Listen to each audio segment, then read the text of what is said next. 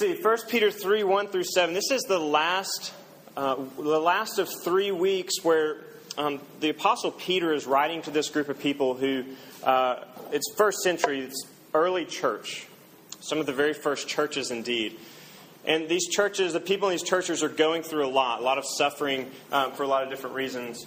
Um, thank you, Charlie. That's helpful. I have no idea what you're doing.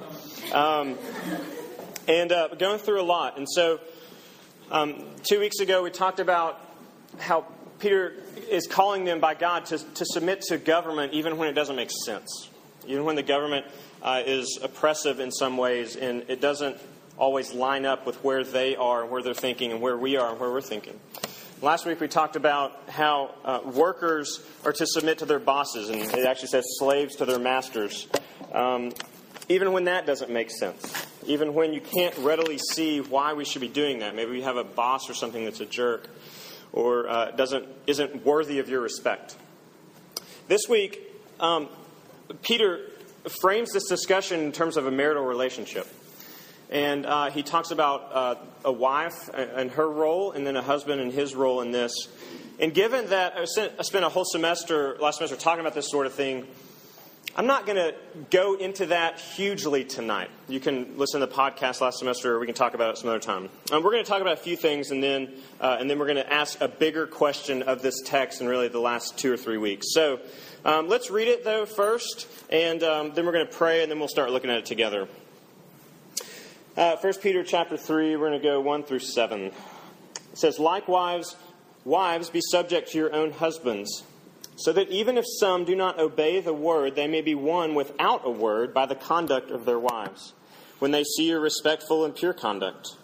Do not let your adorning be external, the braiding of hair and the putting on of gold jewelry, or of the clothing you wear, but let your adorning be the hidden person of the heart, with the imperishable beauty of a gentle and quiet spirit, which in God's sight is very precious.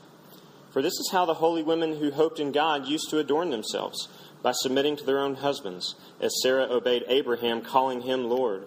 And you are her children if you do good and do not fear anything that is frightening. Likewise, husbands, live with your wives in an understanding way, showing honor to the women to the woman as the weaker vessel, since they are heirs with you of the grace of life, so that your prayers may not be hindered. Let's pray before we look at this together. God, I pray that you would help us. This text is hard. Um, it seems to not make much sense to us today. I pray you'd help us to understand it. I pray for each of us here. Uh, we come from different places. I pray you would meet us here in the place that we are. I pray and ask these things in Jesus' name. Amen. Well, look, I'm not going to lie. This passage is not a passage that I just get really excited about reading and talking about. Um, because if you're like me, when you, when you read that, it's a little bit like uh, this TED talk that I Was, do y'all listen to these TED talks? Do y'all know what they are? Yeah, they're really cool. Um, what they are is they get these people who are kind of es- experts on little small subjects and they have these great ideas and these people will get up in front of these huge groups and kind of give these mini presentations you know eight minutes ten minutes whatever and they'll talk about their kind of area of expertise I was watching one last week with this woman named Sunny Brown, or Suni Brown, I don't know how to say her first name, and she was talking about uh, the importance of doodling. of doodling on your paper. And she uh, had done all this great research and study about how doodling actually engages your mind on all these different fronts. There's like four aspects of the mind, and engages all of them. And she's sitting there saying that actually, um, like corporations and stuff should encourage their employees to be doodling during meetings. You know, what is thought of as being so offensive when someone's sitting there talking and you're just like doing this right here and drawing pictures and making flowers and everything else. The lady says that's actually good. She said, but it's so interesting, it's so taboo that to go before a corporation or somebody and say this is like screeching fingernails on a chalkboard. That it's just like, are you serious? What are you doing? How, you can't do that. And when I read this passage, you just kind of look at it and say, Really, Peter? Really? Why do you have to say that? That seems so outdated. It seems so primitive. And so, Brent, why did you have to read that tonight? Why are we going to do this? Well, I had to because we're going straight through Peter, and this is what's next. So, um, but I want to suggest that there's a few things that this passage is saying, and there's a few things that it's not saying. So we're going to take a few minutes and talk about those and kind of pull apart some of the verses in here that make us cringe a little bit or that maybe make you not so excited that you brought your friend tonight. Um, we're going to talk about those things, and then we're going to pull back and ask a bigger question of this week's passage and the last couple weeks. And the question is this Can I trust God? Can I trust God? So let's look at the few things that this passage is saying and the few things it's not saying. Um, first thing is that we need to see is that this passage isn't talking, uh, back when it was originally given, it wasn't addressing all women.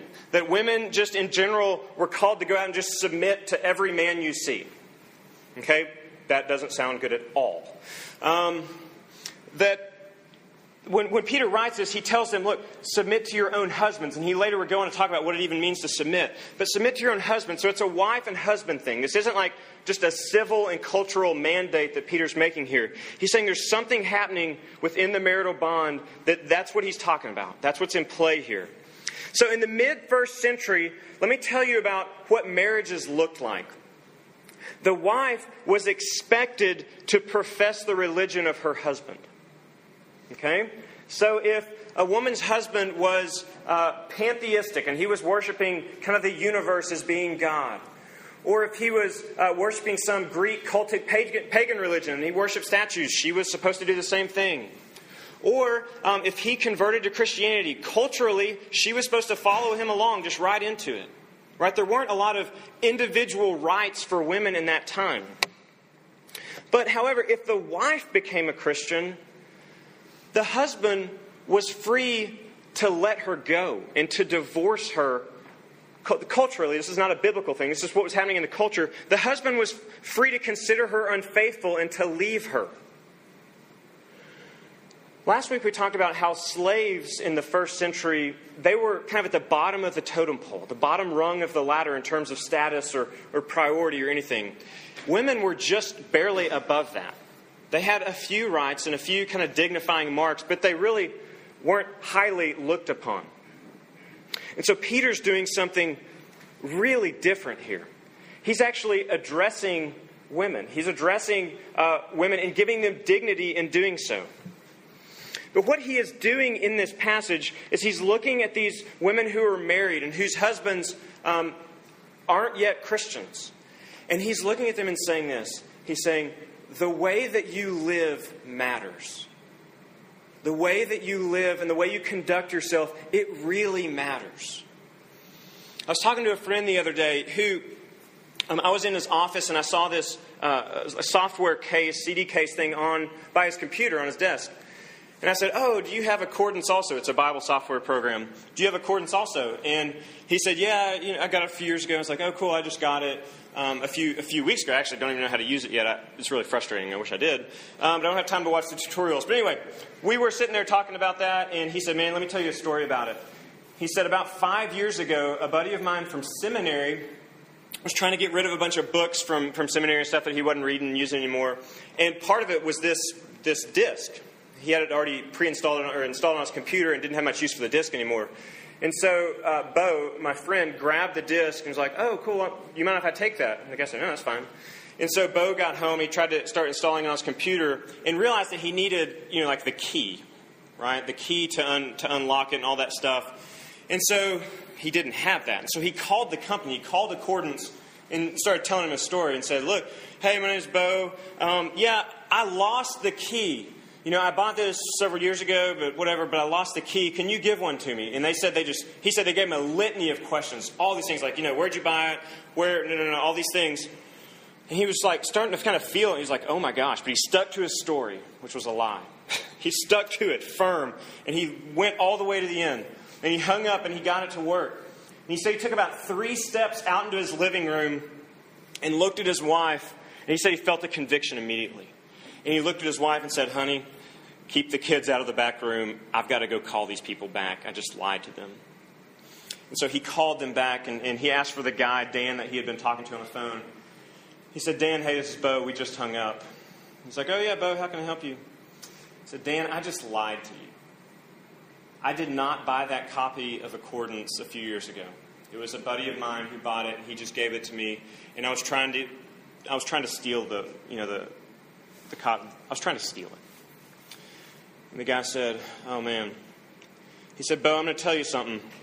He said, "I can't tell you the number of times I've heard that story."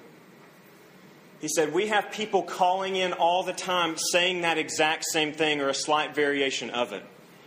But you're the first one who's ever called back. And this guy was really taken aback that Bo would do that.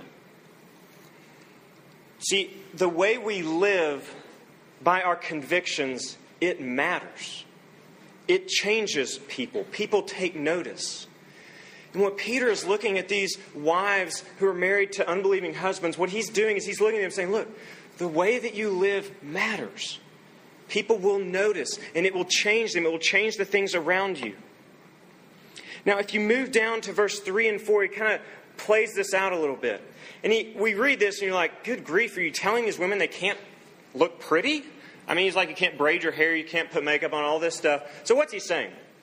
Well, again, a little study of the first century helps us because through the art and literature of the first century, one thing that was very clear about what was happening in, in, uh, in fashion these days is that women would, women would dress extravagantly, extraordinary hair and makeup, like over the top type stuff. You'd see art stuff in art that would just be like, you know, art's tends to exaggerate anyway, but just be like these lavish hairdos and like this jewelry that was this big and all of this stuff. It was way over the top. And Peter's looking at them and saying, That's not what makes you beautiful. That's not what makes you beautiful. That's not going to win your husband over. Your out loud living is not. It's what's inside, it is your inner beauty. That's a weird phrase. I don't like that phrase. It's your inner beauty. I'm going to use it. that is going to win him over. It is something, he goes on to talk about what is this? What is inner beauty? Um, when I was at OU, I remember every fall, whenever a sorority rush would be going on, if you're in a sorority, this isn't a knock on, on you at all. Um, but I, I wish I had a dollar for every time I heard a girl say, oh, she's got a heart of gold. And I just want to say, I don't even know what that is. I don't know what a heart of gold is at all, and I don't know if you do either, but it would just be all around. And so Peter's looking and saying, have a heart of gold. That's what you want. That will win him over. So the question then becomes, what in the world is a heart of gold? Well, Peter defines a heart of gold by saying it's a gentle and quiet spirit. Now, we hear that again and we think, is he saying that you have to just be like this little mouse of a person and just kind of be really sweet and all of that and just kind of sit in the corner and be gentle? Is that what Peter's saying? The word there for gentle is the word meek. It's only used four times in the New Testament. Two times it's used of Jesus Christ himself. That Jesus Christ is meek, he is gentle. I don't think you could look at Jesus and say he was just a walkover of a person. He wasn't passive. He wasn't just a little nobody who sat in the corner. No, but he was gentle in his conduct. And it says quiet. What in the world does quiet mean? Just, you can't talk? No, what Peter is saying is let what is coming out from within, let that be what defines you. Let that be what people around you notice and take hold of. It's not the out loud side of you that is going to win people over in your husbands in this case. It is going to be the quietness, the way that you go about submitting to Him, which is a biblical category. We can talk about it. You can listen to last semester stuff or ask me about it if you want to talk more about that. So that's kind of where he leaves it with wives. And he goes on to talk about Sarah, and we'll talk about that in just a second. But then he turns to the husbands and says, Look, okay, the holy women or the women of faith are, are called to submit to their husbands. Husbands, what are, what are they supposed to do? What are the men supposed to do? They should live with their wives according to what that means is Christian knowledge. That husbands are to treat their wives, if they are converted, right? He's not talking to Christian husbands, that they're to treat their wives with Christian love, which means laying down your life for, for their wife. And you have to hear how much of a contrast that was to what was going on in that culture. Peter is telling them the unthinkable men, go and serve your wives in a culture that gave no value to women, that is extremely dignifying to women. And that is extremely humbling for men. That we're called to go and lay down our lives for those who are weaker. And that simply means physically weaker. It doesn't mean any other way. It doesn't mean mentally. It doesn't mean in intelligence. It doesn't mean anything. It means a vessel. It's talking about a jar. Husbands, you are to go lay yourselves down and care for the opposite sex. They are physically weaker than you in most cases. And live with them in that way. Know that. And care for them. Um, so, what is it saying about Abraham and Sarah? What, what is it saying about Sarah as it holds her up as a model? Let me tell you a little quick story about Sarah and Abraham, and then we'll go into the second point of really wondering can we trust God? And there's a bridge in here. Because if you turn back into Genesis 12, not, you don't have to go there, but Genesis 12 through um, early in the chapter 20, it's the story of Abraham, who was the father of the Jewish religion. He's the father of Christianity, you could say. His wife was, was Sarah. Now, what happened was Abraham's family, they were a pagan family. They lived up in, in Babylon, in uh, the fleeing my, that's all right. Um, that's going to drive me crazy. They lived up in Babylon, which is an utterly pagan nation, and, and they moved down to this place called Haran. They were going to go all the way to what is now the land of Israel, but they stopped in this place called Haran. And they stopped there and they had huge possessions wealth, livestock, everything. And so they set up shop there in, in Haran or Haran. But God called to Abraham when he was in Haran and said, Come and follow me, and I will give you a land. I will make you a great nation. He start, God starts making all these promises to Abraham. And so essentially what happens is Abraham looks at his wife and says, I don't know, this has never happened to me either. But I just heard this voice as clear as day telling me that I need to go down to the land of Canaan. And so Sarah followed him. And it didn't make sense to her, most likely. How could it have? She didn't hear it. But she follows him. And the next many chapters of Genesis talk about Abraham as God's calling him to do all these things and go to all these places. And Sarah is following him when it doesn't make sense. Now, the reason that Peter puts that in here is because God is calling us to follow him at times and to do things when seemingly it doesn't make sense. And so the question that, that, is, that we're all left with in any sort of situation where we think, can I trust God? We have to ask that. God, can I trust you? Are you trustworthy? Can I trust what you say? And can I trust what you see? And here's what I mean by that. That can I trust what the Bible says? If this is your word, God, can I trust that what it says is true? And if you'll notice, if you have a Bible in front of you, three times now, Peter has referenced in chapter 2, verses 4, in chapter 2, 20, and now again in verse 4, he says this thing. In 2 4, he says, Look, though there was one who was rejected, he was chosen. That doesn't make sense, it's backwards. But it says, In God's sight, it is precious. And then in chapter 2, verse 20, when it says, Submit to your masters, even if they're unjust, for when you do that, in God's sight, it is precious. And now he's saying, Wives, submit to your husbands. Do this. Your internal beauty is what matters. I promise, in God's sight, that is precious. And so we have to ask God, can I trust you? Do I trust what you say? And can I trust that you see things that we don't always see? Okay? Now, as you, as you go down and as you think about how this applies to your life, I want you to think how many different times you're faced with a question and you're wondering, God, I, I don't know if I can trust you. Or sometimes we flat out don't and we go do what we want to do anyway. Um, last fall, I, have had a, a storied history with, with money and just a struggle of my love of money and uh, my lack of trusting God for providing for me and for my family. Uh, that led to a point last fall where, when I made a bunch of very rash uh, financial decisions for our family. Uh, I, I, didn't talk with Sarah about it, uh, which was, was wrong. We, we always talk about these things. I didn't. Um, and, and it was wrong of me to do these things. Now, tell you why I did them is because I was caught up, I was watching so much news.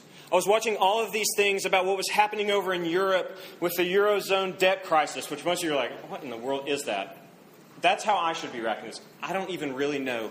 But I knew enough that I would listen to somebody and it freaked me out. And so what did I do? I stopped trusting. I said, God, I've got to take this into my own hands. And so I made all of these rash decisions without consulting anyone really. And it left me anxious and it left me angry and it left me crying as I was left in the aftermath thinking, God, what did I just do? What happened there? Friends, I didn't trust God. I don't trust God so many times. And so I'm going to ask you in what ways have you not trusted God? In what ways do you wonder if you can trust God? Maybe you're in a relationship that you know you need to break up with this person but you just don't know what it's going to be like on the other side. And you're looking at God saying, God, can I trust you that if I do what I know I need to do, can I trust you that you're going to be near me? That you're going to take care of me? That you're going to be there? Or maybe you're about to graduate and the thing that you've kind of always thought you were going to do suddenly isn't really panning out.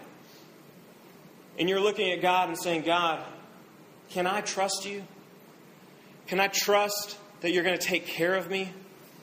Can I trust that you're going to be there whenever May comes and I don't have something lined up? Or maybe you're wondering, God, can I trust you when I go to this next meeting or this next social event that I go to? I know that I'm kind of sick and tired of going and feeling like I have to be the center of attention. And I don't like that. I don't like the way that I feel on the other side of that. I feel like I've used people for my own good. God, can, can I trust you that you're enough for me? That if you love me and care for me, I don't have to have the approval and the attention of all these other people or of that hot guy or that cute girl. God, can I trust you? God, can I trust you when you tell me that if I stop trusting in myself, to try and make this life work, can I trust you that you have a plan for me? That if I give myself over to you, that you're going to take care of me? Can I trust you? Where are you currently asking that question in your life of God? God, can I trust you? If you're there, and if you're not there today, you will be there tomorrow. And if you're relying on yourself, you're anxious, I promise you. And you're worried. Because you know you don't always make right decisions. You know that inside of your heart is not goodness, is not always innocent. And so you should doubt your decisions if you're out making them on your own. But, friends, I want to call us to the, to the person of God and ask Him, God, will, will you take care of me? Can I trust you? And the, really, the question behind the question of can I trust you, God, is this God, are you good? Are you really good? Are you trustworthy? Are you trustable? Are you good? Think about the people who you trust in your life. Think about this. Why do you trust them? You trust them, and I trust the people that I trust because I know something of them. I know their character. I've spent enough time with them that I know what they're going to do or how they're going to react. Or they've been recommended to me by a friend, and so I'm going to trust that friend and I'm going to trust who they've re- recommended me to. We know something about them, something about their character that is trustworthy. So we turn and we need to look at God as we ask Him, God, can I trust you? The same moment we need to say, God, are you good? There was a dad and his daughter who were in an amusement park one day. And he took her because she had completed her summer reading program. He took her at the end of the summer as a reward for her. And they had ridden the, the rides all morning into the early afternoon and had a really terrible lunch together of churros and pretzels and all this stuff. In the afternoon, they'd ridden most of the things, and from a distance, the little girl, the little girl sees the roller coaster, the big roller coaster. He says, Daddy, I want to do that. I want to go ride that one. And he says, Okay, let's go. And so they start getting over there and they go stand in the line that's two hours long. And after they ate a lemon freeze and a popsicle, they're getting closer and closer. And as they get closer and closer, the sounds of the roller coaster become more and more clear and they become more and more real. And when the roller coaster cars pass overhead, it shakes and it vibrates. And the girl's excitement is turning into fear with each step they take in line as they get closer and closer. And at one point, she looks up at her dad and she's crying. The excitement has turned to fear and now has turned to tears. And she looks at her daddy and says, Daddy, I'm scared. I'm scared, Daddy. I don't want to do this anymore. And he says, Honey, what's wrong? She says, Daddy, Daddy, I'm scared that we're not going to be okay. She says, and he says, Honey, do you trust me? She says, Yes, Daddy. She says, he says, Honey, it's going to be okay. Will you trust me that it's going to be okay? And through her tears, she mumbles this, Uh huh. Daddy, I, I, I trust you. And with that, she puts her head into his side, and they keep on in the line. This little girl trusted her dad because she knew him. She had a history of him loving her, of him taking care of her. She knew something about his character, that he would take care of mommy and her sisters, that he would do this. She trusted him, he was trustworthy. And I'm going to suggest that behind all of our fears, behind all of our moments of wondering, God, can I trust you? In whatever your situation is, we're like that little girl in line asking, Can I trust you, Daddy? Can I trust you? God, can I trust you that you're good, that you're going to take care of me? Peter says here in verse 6 he says that you are Sarah's children, that is, people who trust in God. If you do good and do not fear anything that is frightening. That makes no sense. When Peter says, don't fear anything that's frightening, that makes no sense unless God is good. Unless God's character and his goodness means that you can trust him. And so, what has Peter done to this point? This is exactly what he's getting at. As through the last few weeks in this week, he's saying, Look, I know it doesn't make sense right now to submit to your husbands. I know it doesn't make sense to follow your boss and to work hard for him. I know it doesn't make sense to live under this government even though they're killing you. I know. But you can trust God because he's good. In chapter 1, verses 3, Peter says that God is gracious and merciful. He's good. In 1 verses 4 through 6, he says that God gives us hope because of what Jesus has done. In verse 1, chapter 116, he says that God is holy and good. Peter is building God's character. In chapter 2, verses 4 and 5, he says that God is near to us because Jesus was willing to be cast away. That God has come near to us. In chapter 2, 9, he says that God brings us into the light because Jesus was willing to be taken out into the darkness chapter 2, verses 13, he says that God is in control and he's sovereign. In 220 and 223 says that God is just. You can trust him. He's going to make things right. in chapter 3, verse 1 that just we just read, God brings dignity and life to people who have lost it. Friends, God is good. His character is one that you can trust. So, in the midst of the fear and difficulty, Peter is grounding his readers, his appeal to his readers. He's grounding his appeal to them to trust God in the very character of God. And so, what about us? Can we trust God? Is God good? Friends, if, if the God that you believe in is the God of the Bible, the resounding message from Scripture is that yes, He is good. He is absolutely good. You can trust Him. He is worthy of your trust. And if you get that, it changes everything. I have a friend named Jeff who I met at Vanderbilt some years ago. Um, but anyway, we, we, we got to know each other when I was an intern out there, and Jeff had come from a background of, of a lot of abuse in different situations, really had a really a hard life. And he went to Vanderbilt on an ROTC scholarship. And he did everything he was supposed to do. He was at every ROTC meeting, was never late to one. Did everything, climbed the ranks in his little squadron there. In the summers, he would go off to their ranger school and do their advanced training and go learn how to jump out of helicopters and planes so he could get a certain, uh, a certain level, so he could be commissioned at a, at a certain level when he got out of college. He did everything right. And then he went to law school with the intention that he would go into the JAG afterwards and serve, the, serve our country as a lawyer. He did everything right. In the midst of law school in the summers, he went and served the State Department abroad in Turkey. He did all of these things. He did everything right. There was something that happened to Jeff, though.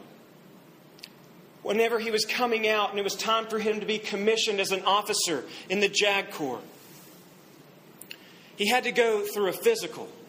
He had to go through this round of medical tests.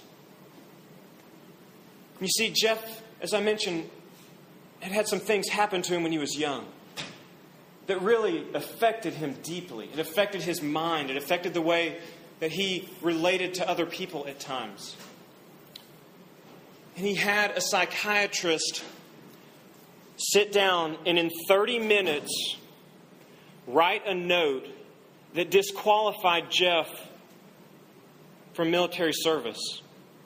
And not only that, it is still pending whether or not Jeff is going to have to go back and repay his Vanderbilt tuition plus interest at over $200,000. See, that doesn't make sense. That doesn't make sense. That's not right.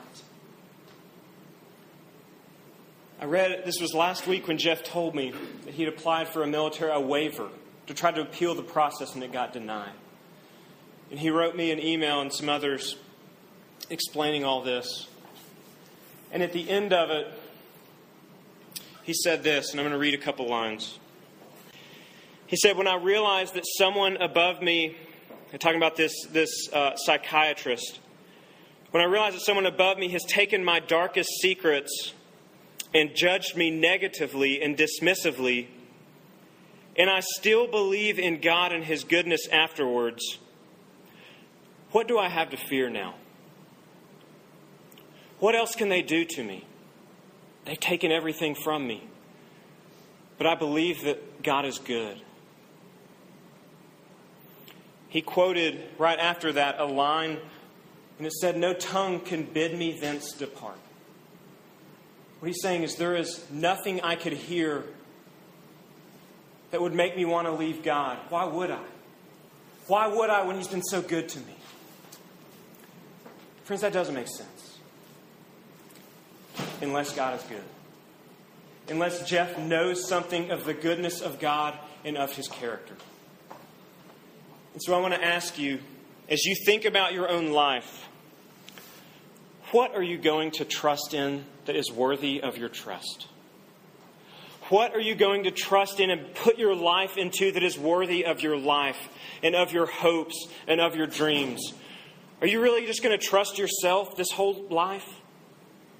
Are you going to bank your hopes and your dreams on someone else who is likewise fallen and fallible? Are you going to put everything you have into the hopes of a career that you think will, will make you happy and fulfill you? I offer to you, as Peter offered to these people, the God of the Bible, whose very character is good. And because of that, is worthy of your trust. His character was most on display when his own son Jesus climbed up on the cross to give of himself for his enemies. Friends, the cross didn't make sense. Will you trust him? Let's pray.